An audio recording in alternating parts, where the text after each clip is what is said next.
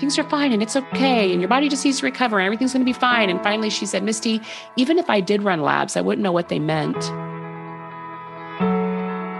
Welcome to the Your Longevity Blueprint podcast. I'm your host, Dr. Stephanie Gray. My number one goal with the show is to help you discover your personalized plan to build your dream health and live a longer, happier, truly healthier life. You're about to hear from Misty Williams. Today, she'll share why it's hard to diagnose deep stressors, the types of stress that break our bodies down, and talk about testing and healing for deep, often overlooked stressors. Let's get started.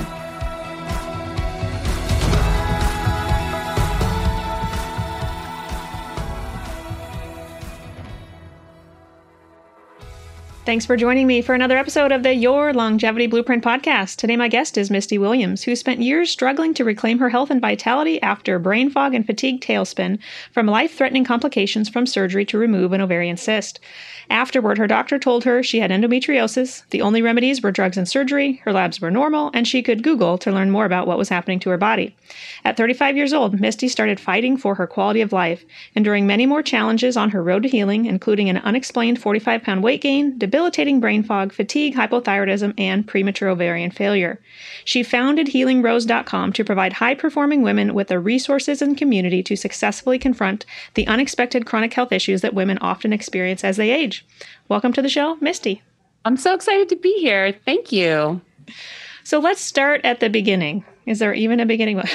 so it sounds like you, as I read in your bio, it sounds like your journey started with a routine physical where you asked your doctor to do an yeah. ultrasound because you were 35, That's single, and you know worried about your ability to have children. So what was found and where did that lead you? yeah, yeah. Well, they found an ovarian cyst um, on my left ovary and told me I needed to have surgery to have it removed. Um, we booked it for the next week. I remember at the time just feeling like, oh, okay, and this, you remove the cyst. Okay, it just it seemed all very uneventful. Mm-hmm. Um, the next week I went in. It was an outpatient surgery. I didn't tell anybody that I was even having surgery except my mother. Sure. Sure. Literally nobody even knew. At that time in my life, which is a theme that I eventually unpacked and really had to, you know, inst- instigate a lot of healing around. But at that time in my life, I was uber uber independent and I was the one that everyone could count on. And I didn't really have people I could count on, not because people didn't want to be there for me, but because of just how I, I lived. I am the oldest of four and have always been the person that is responsible for everybody else. And I did not even know how to welcome support into my life. And that was a theme in this whole experience for me. But yeah, I had the the surgery. It was a 20 minute outpatient surgery. I was supposed to go home and recover. And um, it was a Thursday, and I was going to do a follow up call with the doctor on Monday. And she, we were just going to debrief on everything. And I remember coming to in the recovery room like I was coming out of a deep pit. And come to find out, the surgery went two and a half hours because they found a bunch of stuff when they opened me up, um, which was endometriosis. They found endometriosis in my abdomen and spent an extra two hours removing scar tissue. And um, I went home, and after about four or five hours, I started vomiting which was not on the list, by the way. They give you a list that says, if these things happen, here's what you do. There was no vomiting. But vomiting was not supposed to be a side effect of this surgery or a possibility. So I reached out to my doctor and uh, left message after message at her clinic. You know, the next day was a Friday, so they were still open technically, but I never got a call back. To this day, my my suspicion is that no one ever even told the doctor I was trying to call. That's what I suspect. Um, so I went into the weekend not able to keep down food or water kept vomiting, kept vomiting. And by Monday, I was in a lot of pain. My abdomen was very swollen.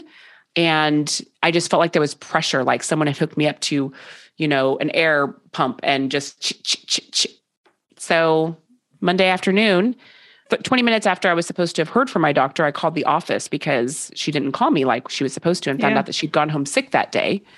And of course, I was by that point just overwhelmed and infuriated like like I don't matter here. Mm-hmm. Like no one nobody cares. That's really what it felt like. So the next yeah. morning was a Tuesday and I went up to the doctor's office and checked in with the receptionist. I'm here to see the doctor and she said, "Well, the doctor's not going to be until 12:30. Why don't you come back?" And I said, "Nope.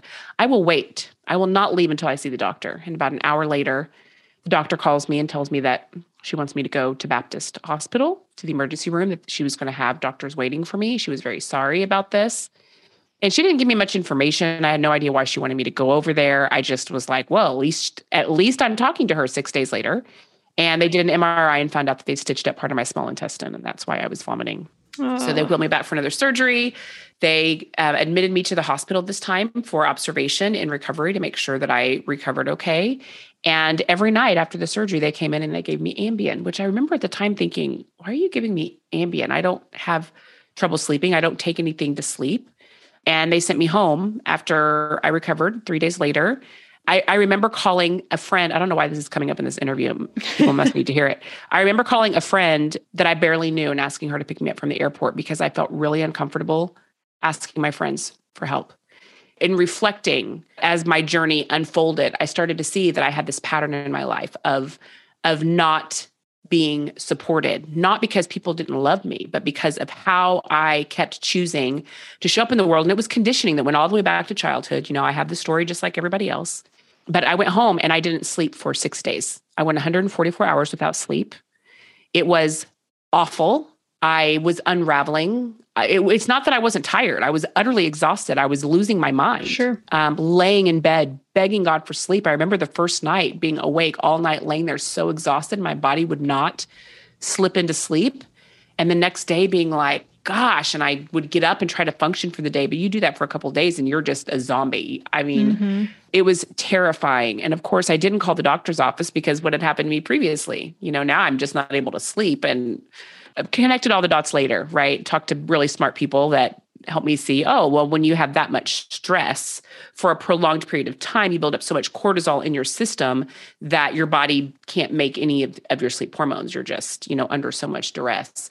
It was six days, by the way, of me having my small intestine stitched up. And I also went six days without sleep. And I'm sure there's some kind of, you know, mm. parallel there of like those things being connected together. But it was terrifying. And after I went in for a follow up with my doctor two weeks later. I asked her what causes endometriosis. In my head, I was thinking, I will do anything.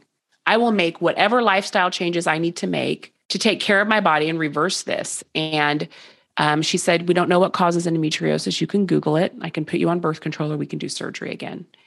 And immediately, something inside of me was like, mayday mayday. Like alarm bells were going off in my head like yeah like whoa you're an obgyn and you don't know anything about endometriosis which has been you know part of the lexicon for at least 100 years. I mean we know this is a thing. How do you not know anything about endometriosis? And i've since learned that it's true. That is conventional thought that we don't know what causes endometriosis. You can google it. But also my experience is a decade later that we actually do know a lot about how to manage endometriosis right? If you care about knowing. If you look in the right places, you can absolutely find a lot of stuff. But, you know, as a patient back in those days, I had no idea. I just went home terrified like what am i going to do I'm, my quality of life is slipping from my hands i just had surgery it was very traumatic like the whole thing was so traumatic and it really started my journey which which was just getting my life back. I was 35 at the time running half marathons. I've been an entrepreneur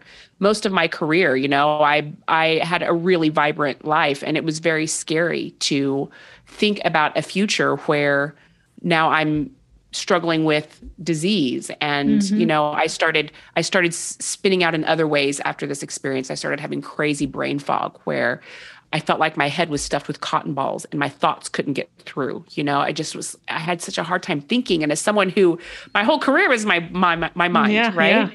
Like, what do you do when you can't think? It was super terrifying. And the fatigue was just crazy after that. And before this experience, before I went in for that physical, that routine physical that was, you know, supposed mm-hmm. to be pretty nondescript, I never had fatigue or brain fog issues, right? So after this happened, suddenly it feels like my body just isn't the same. And I really started looking for answers. And this is, I mean, we could probably talk for two hours about everything that happened in the journey, but suffice to say, what I had to do was learn to advocate for myself. Mm-hmm. And it was hard. And advocacy, the first few years, I was in Nashville, Tennessee.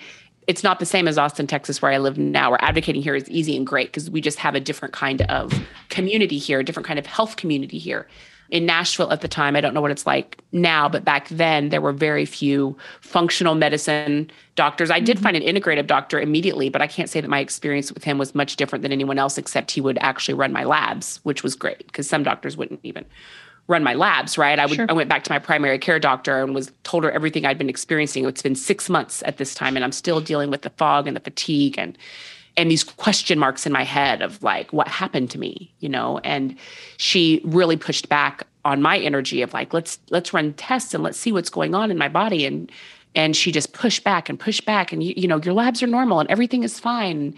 Things are fine and it's okay. And your body just needs to recover and everything's going to be fine. And finally she said misty even if i did run labs i wouldn't know what they meant. Mm-hmm. and it was another like i am as a patient i am shocked I am sitting in doctors' offices like mind blown emoji, right? Like, I can't even believe I'm hearing this from people. Like, my perception was that as a doctor, I'm going to go to you and you're going to help me heal my body, and you know what's going on in our bodies. And the reality was something very, very different, you know. And I, I have dozens of stories like this of things that I experienced with doctors and you know eventually learned a better way of advocating better doctors. And I started looking at different things. I started learning the things that really make us sick. You know what really makes us sick isn't endometriosis. Endometriosis is the result of deeper things that are making us sick right? But I want to go patients, there too. We don't know that. I, I yeah, want to go there, yeah. but can I go back in time? Because I also have had stage four endometriosis. I've had multiple laparoscopies, and I have a whole story with infertility and whatnot. Way better now. I have no pain with my cycles and was able to conceive a child. However, so there's there's good news. But let me go back. Were you having painful cycles when you went in to see your doctor? Were you having any symptoms or or no uh-huh. symptoms? Major. Oh yeah, but but it was very normalized in my world. Like my girlfriends had painful cycles and I would tell my doctors or GYNs about my painful cycles and it's like, you know, women have painful cycles. So I didn't Deal know that a 7 yeah, day, yeah. a 7 day period is a really long period. I mean, I would bleed so heavily the first 4 days that I would go through super plus tampons in an hour. Mm-hmm. Like I had really heavy my cramping was so bad I would have to sleep with the heating pad and you know, I popped ibuprofen like it was candy. So mm-hmm. I definitely had all the telltale signs of endometriosis, but it didn't occur to me that something was wrong. Mm-hmm. It did not occur to me that something was wrong. And I can tell you that it didn't occur to my girlfriends either. We all just thought, well, Aunt Flo comes once a month and she brings cramps and she brings bleeding and she brings, you know, long periods. You know, mm-hmm. we need mm-hmm. ibuprofen, we need heating pads, pass the Midol. You know, it yep. just, it's so normalized. Like women do not even know that something is wrong and this is this is a deeper systemic issue in our entire culture by the way not just in medicine where yeah, yeah. and not just for endometriosis yeah but, yes, but still yeah everything yeah. yes the plight of women is overlooked and minimized and you know we have all these symptoms and what's happening in our body and it's you know they they put women in asylums a thousand years a hundred years ago in the 1800s women went into asylums when they you know were insistent that something was wrong or they had they were disturbed in a way that you know wasn't easily handled by their husbands and by the way they did not have to consent. Their husband could just say my my wife needs to be committed. And she was committed. She had virtually yeah. no right so you think yeah. about where we were where we yeah. were and it wasn't really that long ago you know to where we are now. I mean it's there's just a lot of systemic things that still need to be eradicated. And you know that's what we get to do. We get to shine the light. That's that's really what my mission is now is to shine the light and help people know give them another narrative. You know these are all narratives right? So here's another narrative about what's happening and you know how can you really empower yourself i love you talking about advocacy and yes the empowerment and I, I think this is why functional medicine is so extremely important because again for we'll just use endometriosis as this example but for endometriosis it is entirely normalized that it's fine to just take ibuprofen, right, or take birth control for decades. well, I know I, I, never took birth control. My parents never let me go that route. They were thankfully they were like absolutely no. um, but I popped lots of ibuprofen, which led to fructose intolerance, lot of gut issues. I ended up, you know, testing positive for celiac. I know, lo and behold, there is definitely an association between celiac and endometriosis. But taking all the medications just destroyed my gut and further led to food sensitivities and whatnot. Again, none of my doctors. Well, my chiropractor actually um, was the only one that could, you know, maybe draw any sort of association back then when I was young, before I even knew about functional medicine, and whatnot.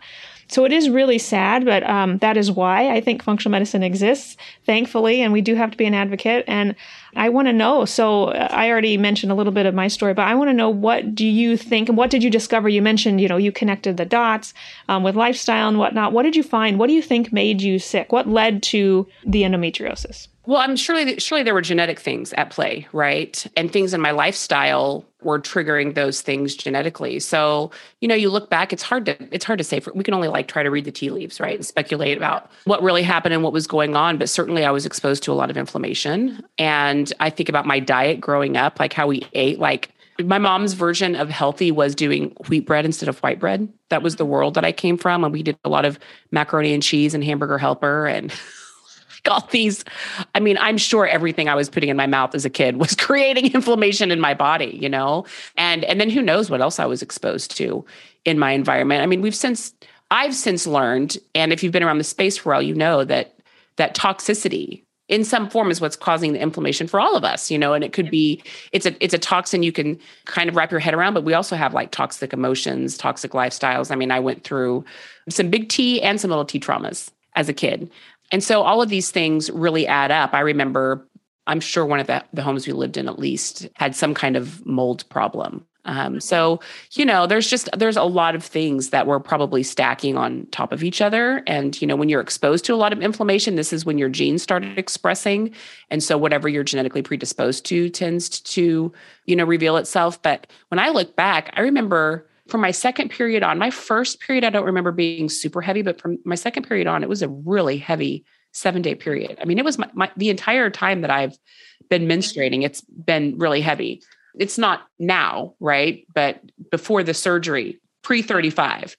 So, yeah, I'm sure there's a whole lot of things that were contributing. And now I know like a little bit more of what I should be looking for if I really want to heal my body. And it's it's really all those upstream stressors and you know what are the things the, the mold the heavy metals after this experience with the surgery about a year later i had another experience of them improperly drilling mercury from my teeth but at the time i had no idea it was done improperly and I didn't connect the dots between this experience in my mouth and my body in the next few months gaining 45 pounds. I had. Were you having fillings placed or fillings removed? Fillings were replaced, mercury fillings in my mouth. I actually had to go in two different times because one time they did this side and one side, one time they did, they did this side. But they basically drilled out all my mercury fillings. I think I had four and they replaced them with the white composite and they no one used protection including the, the dentist and the hygienist like nobody was doing anything special. I was opening my mouth just as if I was having my teeth cleaned, right? I know now that that's why I gained 45 pounds, right? And then I was also living in a home that was built in 1892, this beautiful restored Victorian in East Nashville that was stunning. But I was living there when this happened with the mercury, and it's likely that I was also picking up mold in that house. And all these things together were contributing to what happened with my body. But it was that happened to me around 2013. And I didn't connect the dots until 2018 that the mercury was connected to the weight gain. You know, what the solutions that I began to find were, oh, Misty, your hormones are really low. You have premature ovarian failure. I was 38 years old. Mm. You have hmm. premature ovarian failure. I'm like, is this connected to the surgery that I had? And it was like, oh, we don't know, but we're just going to put you on hormones, which which helped. I lost half the weight with hormones and the other half with dieting, and that was helpful, right? But it nobody figured out like what happened to sure. her. Sure. You know, that was really my own sleuthing over years. And as a patient, I didn't even know. I didn't even know what to look for. What are the possible things that could have happened to me? You know, I I had no idea at the time. I just eventually pieced it all together. Yep, I see that in my patients, the premature ovarian failure. And then you have to really think back and just be asking the history questions. And many times it is a toxin insult on the body. And then they stop cycling, their hormone levels crash. And so I do see that a lot, unfortunately. So your main symptom was weight gain, but all the while, were you still having the fatigue and the brain fog and whatnot? Mm-hmm. Yeah, and it would come and go. It, it definitely got better but it would come and go. I moved to Nashville or to Austin from Nashville in 2014. So this was a couple years after the surgery and the mouth stuff and everything. And I, I, my fatigue seemed to get better, but then around 2018 or 19, I started having bouts of fatigue again. I think it was 2018, 2017, 2018. I found out that I had Epstein Barr virus that was reflaring, right? So Epstein Barr was one of the things for me. And the brain fog would dissipate um, at times, but then I would go through a phase where the brain fog would kind of come back. So even through that period, though, I lost the weight, which, which to be totally honest, is like my number one. I do not want to be inflamed. First of all, it's just psychologically is really jarring as a woman. But second of all, like like I'm in the science all the time, and I know what like when your body is inflamed and you're carrying extra weight, like it triggers every bad thing under the sun. You know? mm-hmm it's like a it's a terrifying thing when you really start you know, studying this. But even my symptoms never were, they've never been explained fully by a doctor. I've connected the dots and then had it verified, like, oh, yeah, that's, pro- I can see that happening. And then someone will ask a few questions and, oh, that's, probably what happened for you. But I I had another experience of gaining weight about three years ago. Um, I gained about 15 pounds and I just couldn't lose it. It wasn't 15 pounds all at once. It was the creeping. It, it did the creeping and it got, and then I would kind of go up and down in this three or four pound range, you know, but I couldn't lose it again. And last summer I went to my doctor and was like, we have not gotten to the root. We've figured a lot of things out. I've done gut work. My, my Epstein barr doesn't reflare anymore. You know, I have a lot of quality of life markers are really good for me, but you know, I'm dealing with this and I started feeling a little bit of brain fog. So that's when we found the mold. We found the mold last year. Um, I'm currently detoxing mold as we speak. I've been able to lose 10 of the pounds, which, as you can imagine, I'm pretty elated by but I have mold toxicity and it's like where it's not in my I've had my whole home tested. It's not my current environment, which doesn't surprise me because my symptoms precede us living in this house. So it could have been in my last place. There could have been mold there, but it's more likely that I've had mold at least since, since Nashville, but even I could have had it in my system from even growing up and it was just never never tested, never diagnosed. You know, we never saw it. I was not the ideal mold candidate, meaning I, I wasn't exhibiting a lot of the symptoms except for some brain fog and weight gain but a lot like i know people that have mold toxicity and it's major neurological symptoms right? And i'm not exhibiting any of those. So if without my advocacy going to my doctor whom i love and saying hey i we've got to find out what's happening here and why this is happening we never would have even tested you know? So thank god we did and we discovered it. But like i can tell you here's the different diagnoses that i've had but i actually don't think that's that important other than people relate to it and are like, oh my God, Misty, I'm dealing with the same thing. What has helped me move the needle the most is figuring out what the deeper, what is the stuff way under the surface that's creeping up and creating all the symptoms. Um, and that's the conversation that I think is really, really important for us to have. It's where I've been able to move the needle the most in my own life. It was never finding the perfect endometriosis protocol. That that didn't do it. I mean, manage the symptoms, yes, but true healing didn't come from that, you know. And even Epstein Barr, you know how I eventually my Epstein Barr quit reflaring, not because I did something special for Epstein Barr, but because I did a lot of gut work and a lot of gut rebalancing and my Epstein Barr just quit reflaring. You know, obviously your immune system lives in your gut. And when that's supported better, right, it just has kept the Epstein Barr at bay. So, you know, it's it's fascinating getting in into our space and learning from amazing people like you, like what's really going on in our bodies and what we should look for. And my experience has been the things we need to heal are not the things on the surface.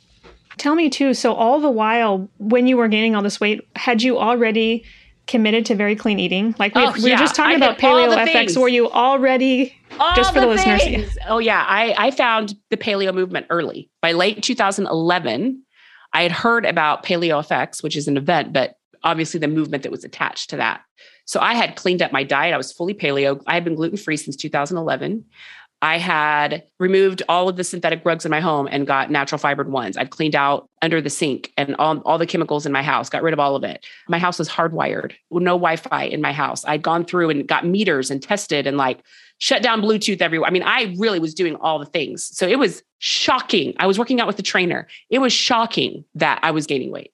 Like, how could this even be possible with all the things I'm doing? Like, I am doing, like, what else can I possibly do? Which is actually a very demoralizing, defeating feeling. Like, I'm doing all the things and it's not enough, and my body still isn't responding. And with the weight gain came a lot of sleep issues.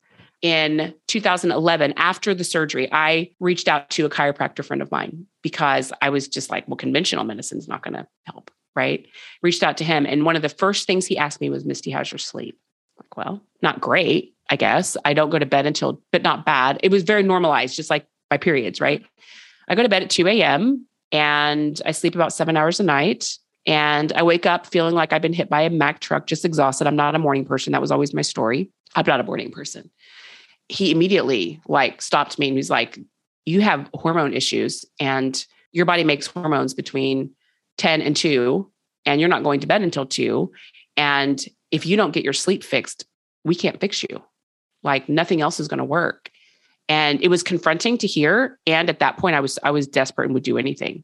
This was even before I found paleo and clean up my diet and all the things. Like the first thing I did was start working on my sleep. So to this day, sleep is something that I'm acutely aware of. I was very impressed upon during that initial conversation.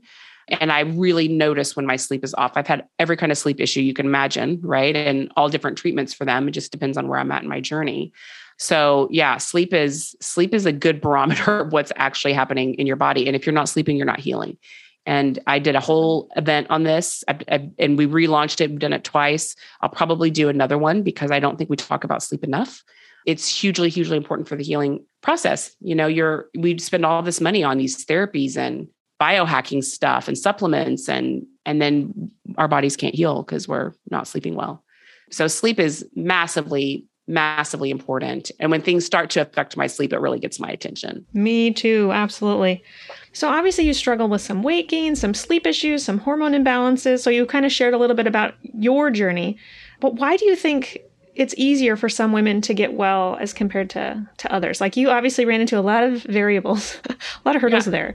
So yeah. w- why do you feel like it's easier for some women versus others? Yeah, well, I think it depends on how much toxicity that you're exposed to. And then I think it also depends on how well your body can deal with said toxicity, right? Like some people genetically are able to deal with toxicity and toxic exposure a lot better than others. Some people have stronger methylation systems and, you know, they're just able to process that stuff through. So, you know, I think a lot of it's genetics. It's kind of frustrating to hear that because you want to you want to have a little more control than that, but there definitely is a genetic component.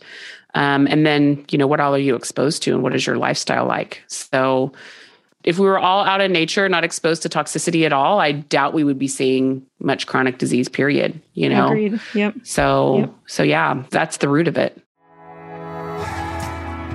You may likely have heard me talk about one of my favorite products in several episodes called Adrenal Calm. It contains a unique blend of botanicals and nutrients that support the stress response, particularly promoting cortisol balance. Specifically, Adrenal Calm includes a blend of adaptogenic botanicals and nutrients formulated to counteract the effects of daily stress and support healthy energy levels. It also contains phosphatidylserine and L-theanine, both of which reduce that half-life of cortisol or in other words, calm adrenaline. I love using this in the afternoon if I've had a stressful workday or before public speaking. It can also be taken on a daily basis as many of us have more daily stress now than ever before. If you're interested in learning more about adaptogenic herbs, read chapter 6 of my book, Your Longevity Blueprint. And check out our product guide info sheet at yourlongevityblueprint.com forward slash product forward slash adrenal hyphen calm. To get 10% off Adrenal Calm or L-theanine, use code CALM at yourlongevityblueprint.com. Now, let's get back to the show. Can we go back? So we've talked a lot about, in your case, the environmental stressors, but I know you've also mentioned the emotional stressors. So yeah. I, I want to get into this a little bit, like how we diagnose and find deep stressors and that, like, especially the emotional piece of that. Can you go there? Yeah. Well, I kind of touched on it a little bit in this interview, just talking about some of the early mindset stuff that had me dealing with all of this alone. You know, I I had a, a little T trauma that might be a midway between little and big. I don't know, probably depends on who you asked. But growing up, I was the oldest of four my parents had a really toxic relationship and my dad was very patriarchal believed that housework was women's work kind of thing. Um, so i had a mom who was working full time and coming home and doing all the cooking all the cleaning taking care of the kids. She was responsible for everything. In order to be responsible for everything she relied on me as the firstborn to help her with the household. So I was very responsible from a young age. I remember being seven years old and my mom leaving me with my sisters while they went to run errands. And I look back and like I look at other seven year olds and I'm thinking, what was my mother thinking? Like I just that is just insane to me. But it was very normal at the time. I didn't think, mom, you know, can you watch your sisters while we go? Sure, you know.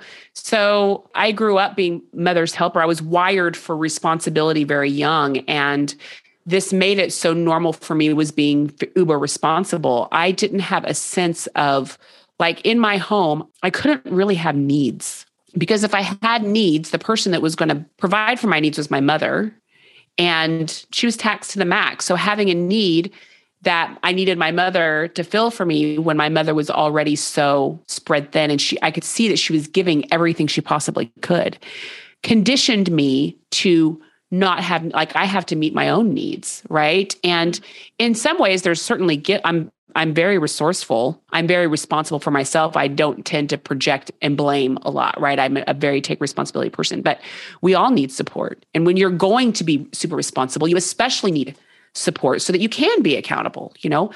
So it wasn't a pattern that I started getting present to until until this journey started for me because I remember the the lonely overwhelmed feeling of I'm going through something that I can't be everything for myself that I would like to be because I'm compromised, right? And what do I do about that? It was very uncomfortable to consider asking other people for help. I felt vulnerable and exposed. I felt weak in a way that was very disempowering because of how I saw things. So it's been a big part of my journey over the last decade to shift a lot of that and to learn how to live in a way where I'm being supported.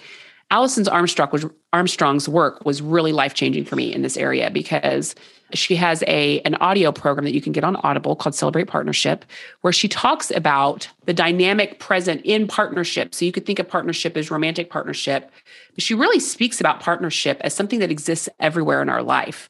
And when someone is in the accountable role of partnership, in the I am responsible they must be supported in order to fulfill that goal of responsibility. So, in a very traditional sense, men are accountable, you know, and they get the support of their wives, right? So, it's very easy and normal for a man to expect support. Look how my father expected it from my mother. It was conditioned in him from a very young age that he was worthy of the support, that he could expect, even demand the support, right?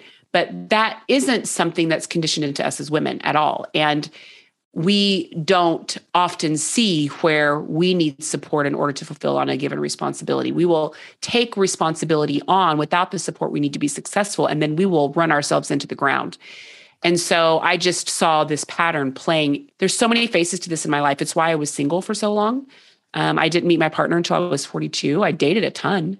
But the way that I showed up really didn't create the space that another person needs to be in relationship in the way that I wanted to create relationships. So I, I've had a deep spiritual journey that has tacked right along with this physical one. Yeah, we've got to get rid of all these stressors, but I've had to change my whole way of being in the world.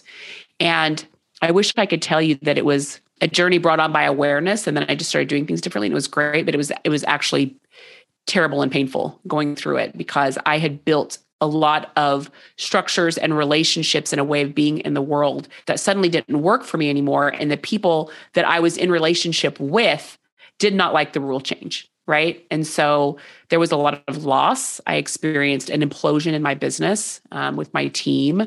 Suddenly I wanted to expect more from my team, and they didn't sign up to have more ex- expected from them. Like I I was wanting to renegotiate the terms of a relationship that they were fine with. They were fine with how it was going. And now I want it to be different. Well, then there's a fallout from that, right? So it was very challenging. 2016, 2017, brutal, brutal years for me. But man, I look back and I wouldn't change a thing because I was able to change so many dynamics in my life that have set me up to be so much happier and more supported and you know it's made a massive difference in my level of stress which ultimately is the thing that's breaking all of us down stress and inflammation. So it's hard to sum up your story in just you know 30 minutes or whatnot but yeah. but it sounds like you found the importance of clean eating and reducing inflammation and then you you found somehow the toxins that were in your life whether they were an environmental or emotional whatnot.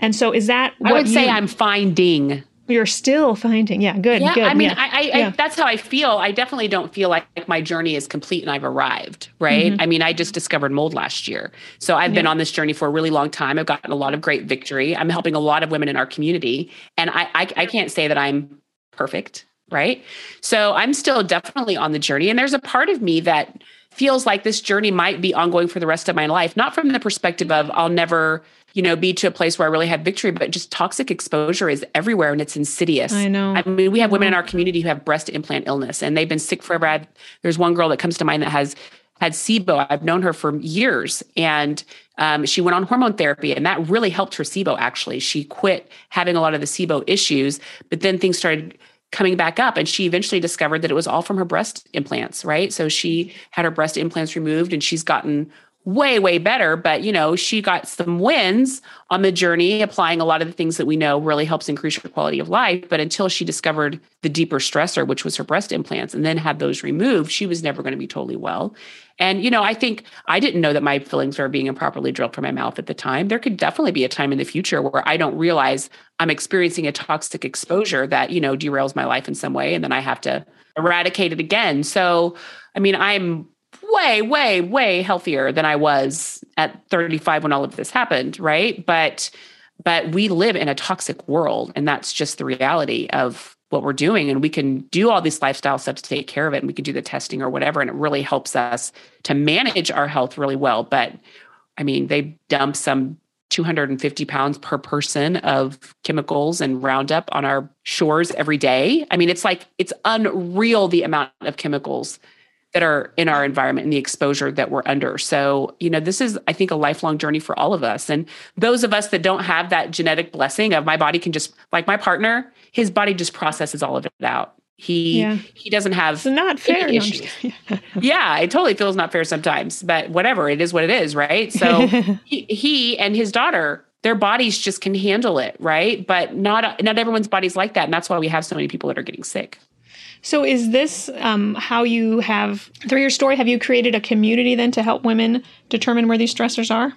Yeah, I really, what I want Healing Rosie to be about is to teach women to advocate for themselves, right? Because it's really been my relentless, you're not going to tell me that everything's fine and my labs are normal, right? It's my belief. And first of all, my own reason and my, like, I know that what you're telling me isn't true. And because of that, I'm going to continue to pursue the truth for myself, you know? Like I think that's really what we all need to be doing as women, but we live culturally women are taught to suppress their own inner wisdom and inner guidance. It is insidious. Some of this is changing, but uh, we all grew up in times where it wasn't necessarily like this, but we are accountable and responsible. Like we we defer authority to our dads and, and moms, our husbands or partners, the police officer, the teacher at school, the headmaster, the governing board, the government, the, you know, insert who is ultimately the authority here, right? So we get so disconnected from our own inner authority that's telling us, hey, something is wrong, something isn't right. What they're telling you isn't true. We just, we are conditioned to believe them and trust them and not have to think and worry about it, right? And I really think this is a part of our society that is toxic and evil. And it's something that we all have to get more present to because at the end of the day, we are accountable for ourselves. At the end of the day, nobody else, whatever you feel about judgment and life beyond here, no one's answering for you. You don't, you're not going to stand at the pearly gates and give an accounting for your life and be able to blame your husband or the police officer or you know the governor like we are all ultimately mm-hmm. accountable so what does that mean and how do we take our power back in a in a culture in a society that constantly takes our power from us and normalizes it so much and i really believe this is a reason why a lot of people a lot of women especially but men too get sick and stay sick and don't ever move beyond it because even though something inside of them is that big ben that I was hearing, you know, sitting in the doctor's office over a decade ago, they suppress it, shut it down, silence it, push it away. That's not what they said. And the doctor said this, and I'm going to do what the doctor said. And and they lose their life because of it. I watched my cousin Jan at 55 die a terrible, sad death after maybe six years of struggling with rheumatoid arthritis and fibromyalgia. They had her on opiates. She was on diabetes medication. She, I mean, she was on every, she was a shell of herself. And when I would talk to her about it, she's like, well, I've got to do what my doctor says. If I don't do what my doctor says, he could drop me from his practice or my insurance company. There's this desire to please, and I want to be a good patient, and I want to do what you say. And we derive pleasure out of doing what other people say and tell us to do. And she died. My cousin, it's been over two years, and he is so devastated to this day. They've been together since they were 15. He's lost his life partner. It's like terrible. It was all driven by this taking of our power and giving it to other people and not feeling permission to own it for ourselves and find solutions so that we get our lives back. So that's really what I want for our community. I want these women to have permission. And then I want them to have the tools. Like, I want you to know what are the labs you should run and what are those optimal values. I want you to know, like, here's the things that could really be making you sick. And this is what you need to be looking at with your doctor. I want you to know how to find a doctor. I want you to know how to talk to your doctor. I want you to know how to advocate for yourself with the health insurance company that tries to tell you things aren't covered because there are strategies for all of this stuff. But until you decide that you're going to sit in the driver's seat and figure this stuff out, you're going to spin in, in sick. I had a man after my first event send me an email. I'll try not to cry talking about um, his wife, whom he lost, and telling me that when she was diagnosed, that the doctor basically told her that she needed to take, you know, certain drugs and implied, insinuated that she was overreacting and making things up in her head. And her husband would go to the appointments with her. And when he would hear the doctor say this at home, he would minimize and dismiss her experience. And eventually she died, right?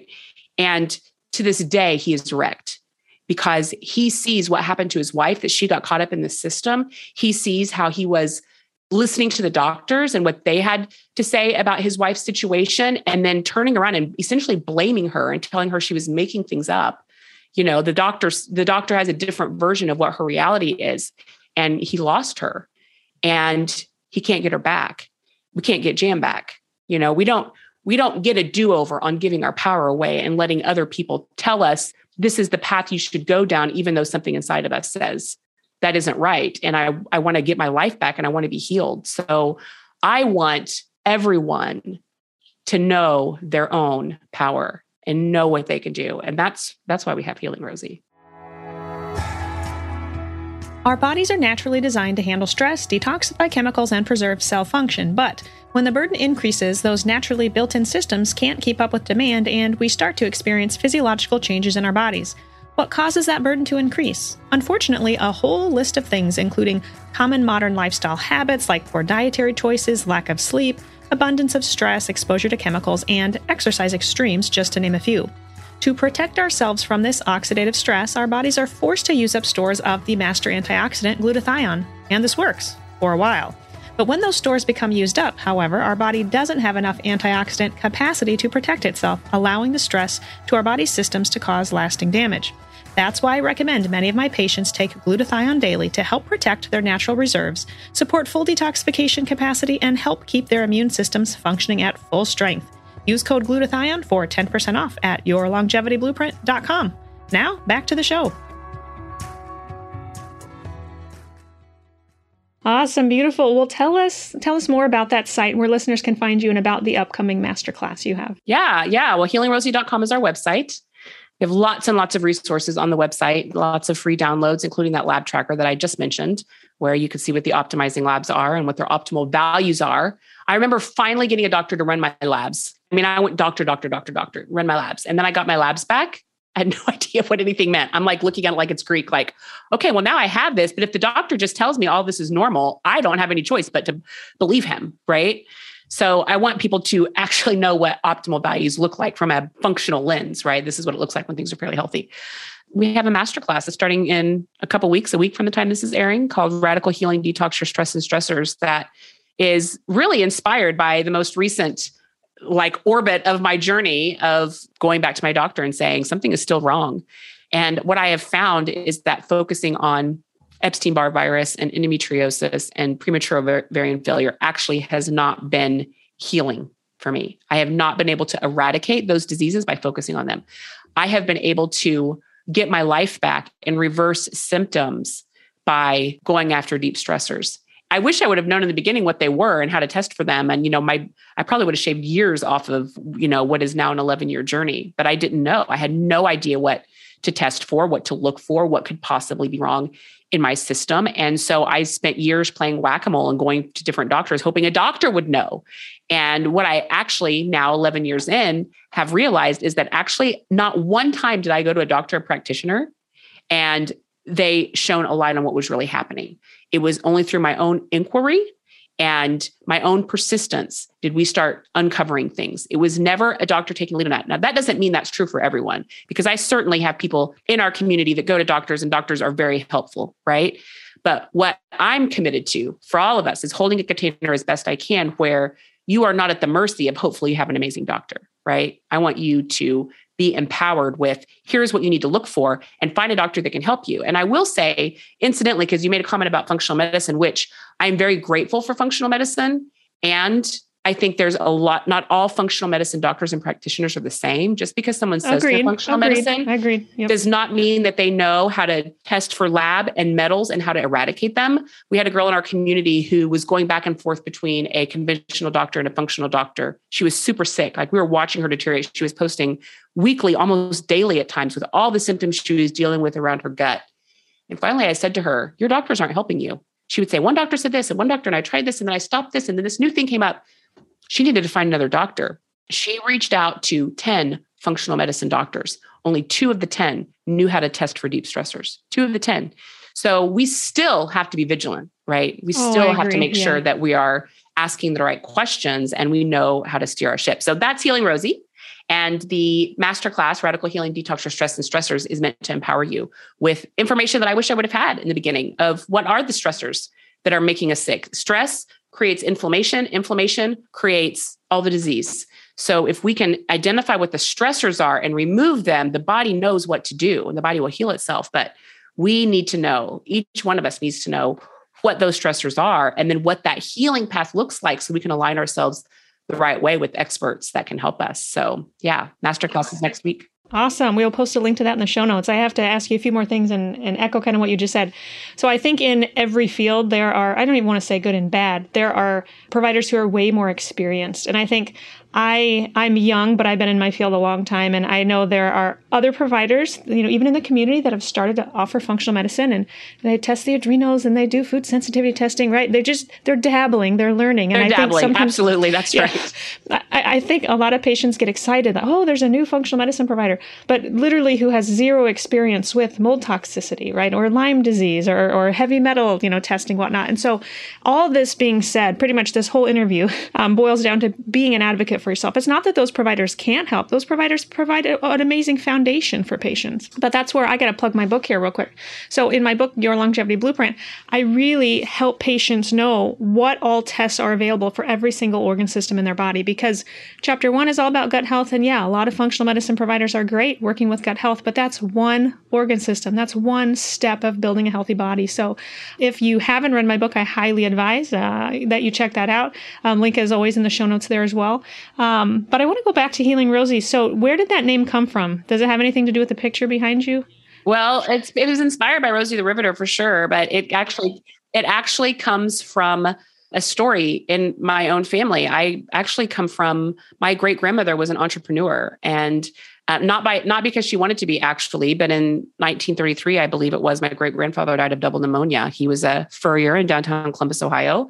He they had six children, and when he died, my great grandmother was left with six kids and people in the community started coming up to orphan the children because that's what you did back in those days. There was no like child services and you know everything else to like help families. There was no government assistance. It was like oh mom can't provide. Mom is not a provider. So we need to get these kids in homes where they can be provided and work on farms and whatever and she had already lost her husband and she was devastated at the idea of also losing her family so she went to the man who had been helping her husband run the family business and she asked him to stay on and she took it over in the 1930s, headed right into the Great Depression, which of course she wouldn't have known that at the time.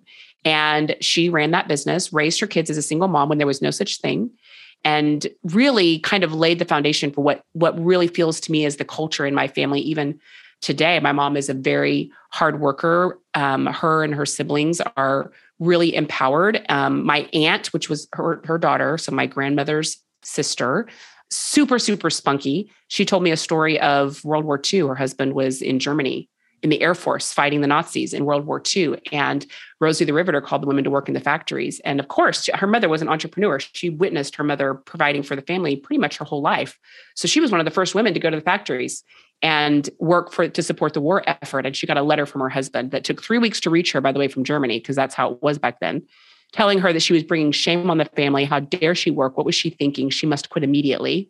And she tells me this story with a sparkle in her eye, you know. And I, I actually think she ended up quitting because that's what you did back then when your husband told you to do something. But I just love that she was one of the first women that participated. And I feel I feel like I stand on her shoulders. I identify with my Aunt Florence more than any other woman in my family outside of my mother. And I have been conditioned to be a woman who takes responsibility. And while I've had to work on the, the, the yang of that, you know, I've had to work on allowing support to come in.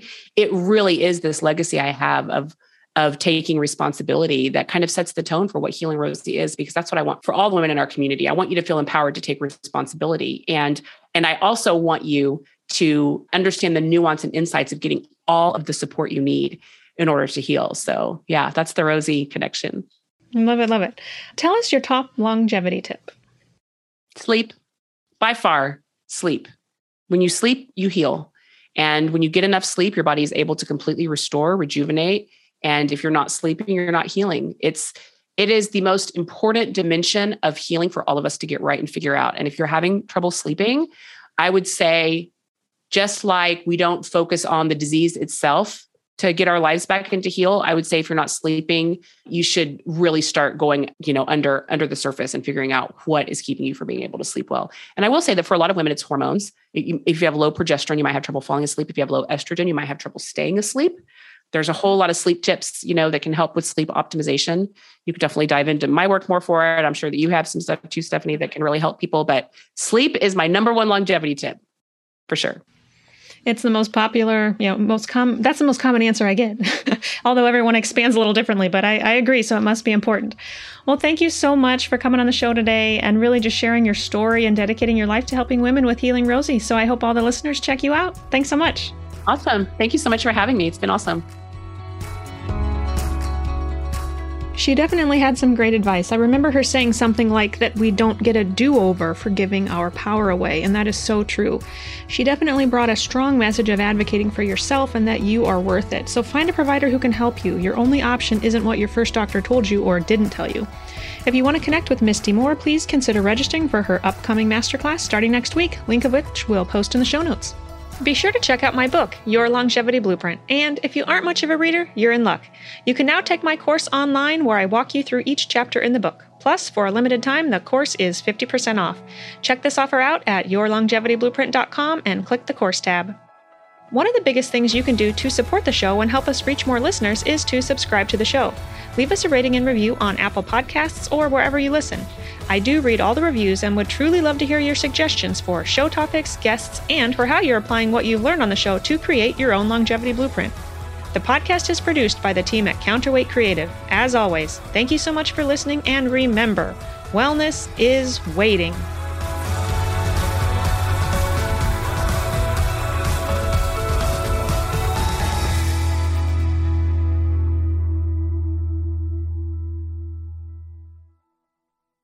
The information provided in this podcast is educational. No information provided should be considered to be or used as a substitute for medical advice, diagnosis, or treatment.